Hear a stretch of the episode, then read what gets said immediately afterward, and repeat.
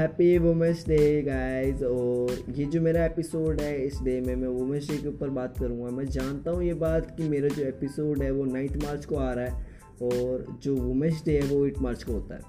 But मैं ये देखना चाहता था कि एक्चुअल में क्या हो रहा है, लोग क्या शेयर कर रहे हैं, लोग किन चीज़ों पर बात कर रहे हैं, लोगों को क्या माइंड सेट है इस चीज़ को लेके।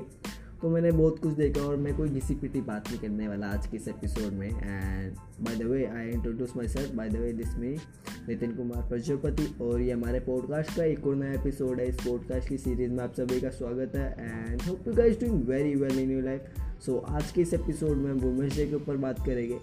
जो मेरे थॉट्स है जो मेरे आइडियाज़ है वो मैं आपके साथ शेयर करूँगा। आप मुझे बताइएगा कि आपको कैसा लगा।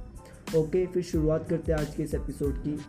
सी मैं टेंथ में जब मैंने अपनी टेंथ ख़त्म करी थी तो मैंने इकोनॉमिक्स चूज़ करी थी और मैं पहले से इकोनॉमिक्स का स्टूडेंट रह चुका हूँ तो मुझे पता है एक देश को चलाने में जितनी ज़्यादा एक मर्द की हिस्सेदारी होती है, उतनी ज़्यादा ज़िम्मेदारी एक औरत की भी होती है। इकोनॉमिक्स कुछ भी नहीं है, सिवाय आप जो इसे, इस तरह से देखिए कि एक घर किस तरह से चलता है। अगर आप घर गृहस्थी को एक देश की इकोनॉमी से जोड़ दोगे तो दोनों में ज़्यादा कोई डिफरेंस नहीं है। घर का भी बजट बनता है और जो है हमारे देश का भी बजट बनता है। तो देश को और घर को चलाना लगभग लगभग सिमिलर ही अगर आप उन थॉट्स को कनेक्ट करने लग जाए। तो ऐसे में अगर अगर मैं घर की बात करूँ, एक आदमी है जो कमाने जा रहा है, दो बच्चे हैं, जो कि है अभी पढ़ाई कर रहे हैं और उस घर में जो है दो ग्रैंड ग्रैंड पा है ग्रैंड मदर है। तो ये जो हो गए हमारे पास छः जने हो गए, जिनमें से एक अर्निंग पर्सन है। उस एक अर्निंग पर्सन के ऊपर पूरा बर्डन हैगा घर को चलाने का, कि घर को कैसे चलाना है, क्या करना है।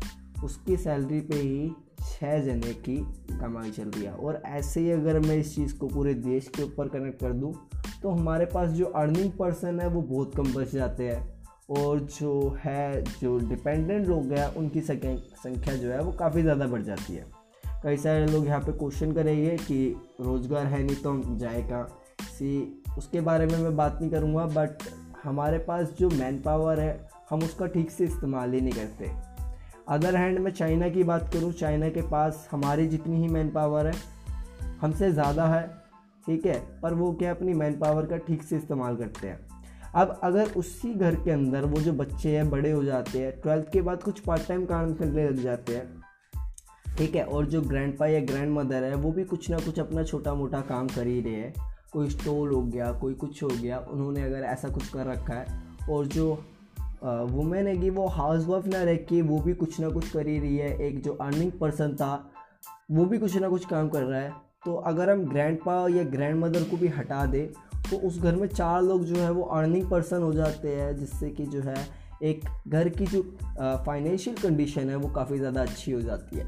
एक इसी तरह देश का एग्जांपल भी होता है, अगर देश में जो है अर्निंग पर्सन ज़्यादा हो जाता है, हमारा यूथ जो है वो काम करना शुरू कर देता है, ठीक है? कुछ ना कुछ पार्ट टाइम हो गया, कुछ ना कुछ फ्रीलांसिंग हो गया, बाहर के देशों के साथ कुछ ना कुछ अगर कर सकते हैं या फिर हम एजुकेट कर सकते हैं अपने लोगों को तो वो काफ़ी अच्छी बात होगी।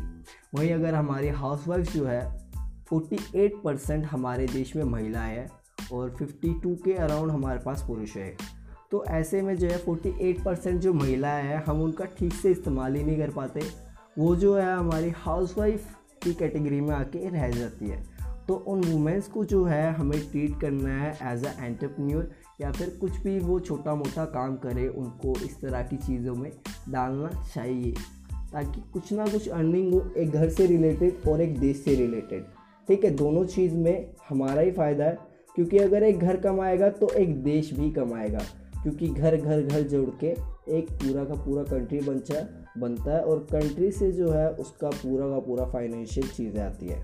एक घर का अगर फाइनेंशियल कंडीशन अच्छी होगी तो ऑटोमेटिकली देश की जो फाइनेंशियल कंडीशन है वो भी अच्छी होती जाएगी।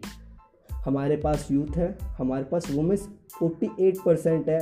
अगर हम इन दोनों का यूज़ एम्प्लॉयमेंट के अंदर करें या फिर कुछ ऐसी एक्टिविटीज़ में करें जो कि सच में रिलायबल हैगी, ठीक है तो हमारी जो चीज़ें हैं वो ऑटोमेटिकली अच्छी होने लग जाएगी। तो आज की इस एपिसोड में मुझे आपके साथ ये थॉट शेयर करना था। मुझे बताइएगा कि आपको ये थॉट कैसा लगा। एंड थैंक यू अगले अगले एपिसोड में हम मिलते हैं इसी, किसी, ऐसे किसी थॉट के साथ। तब तक के लिए bye bye and thank you so much for listening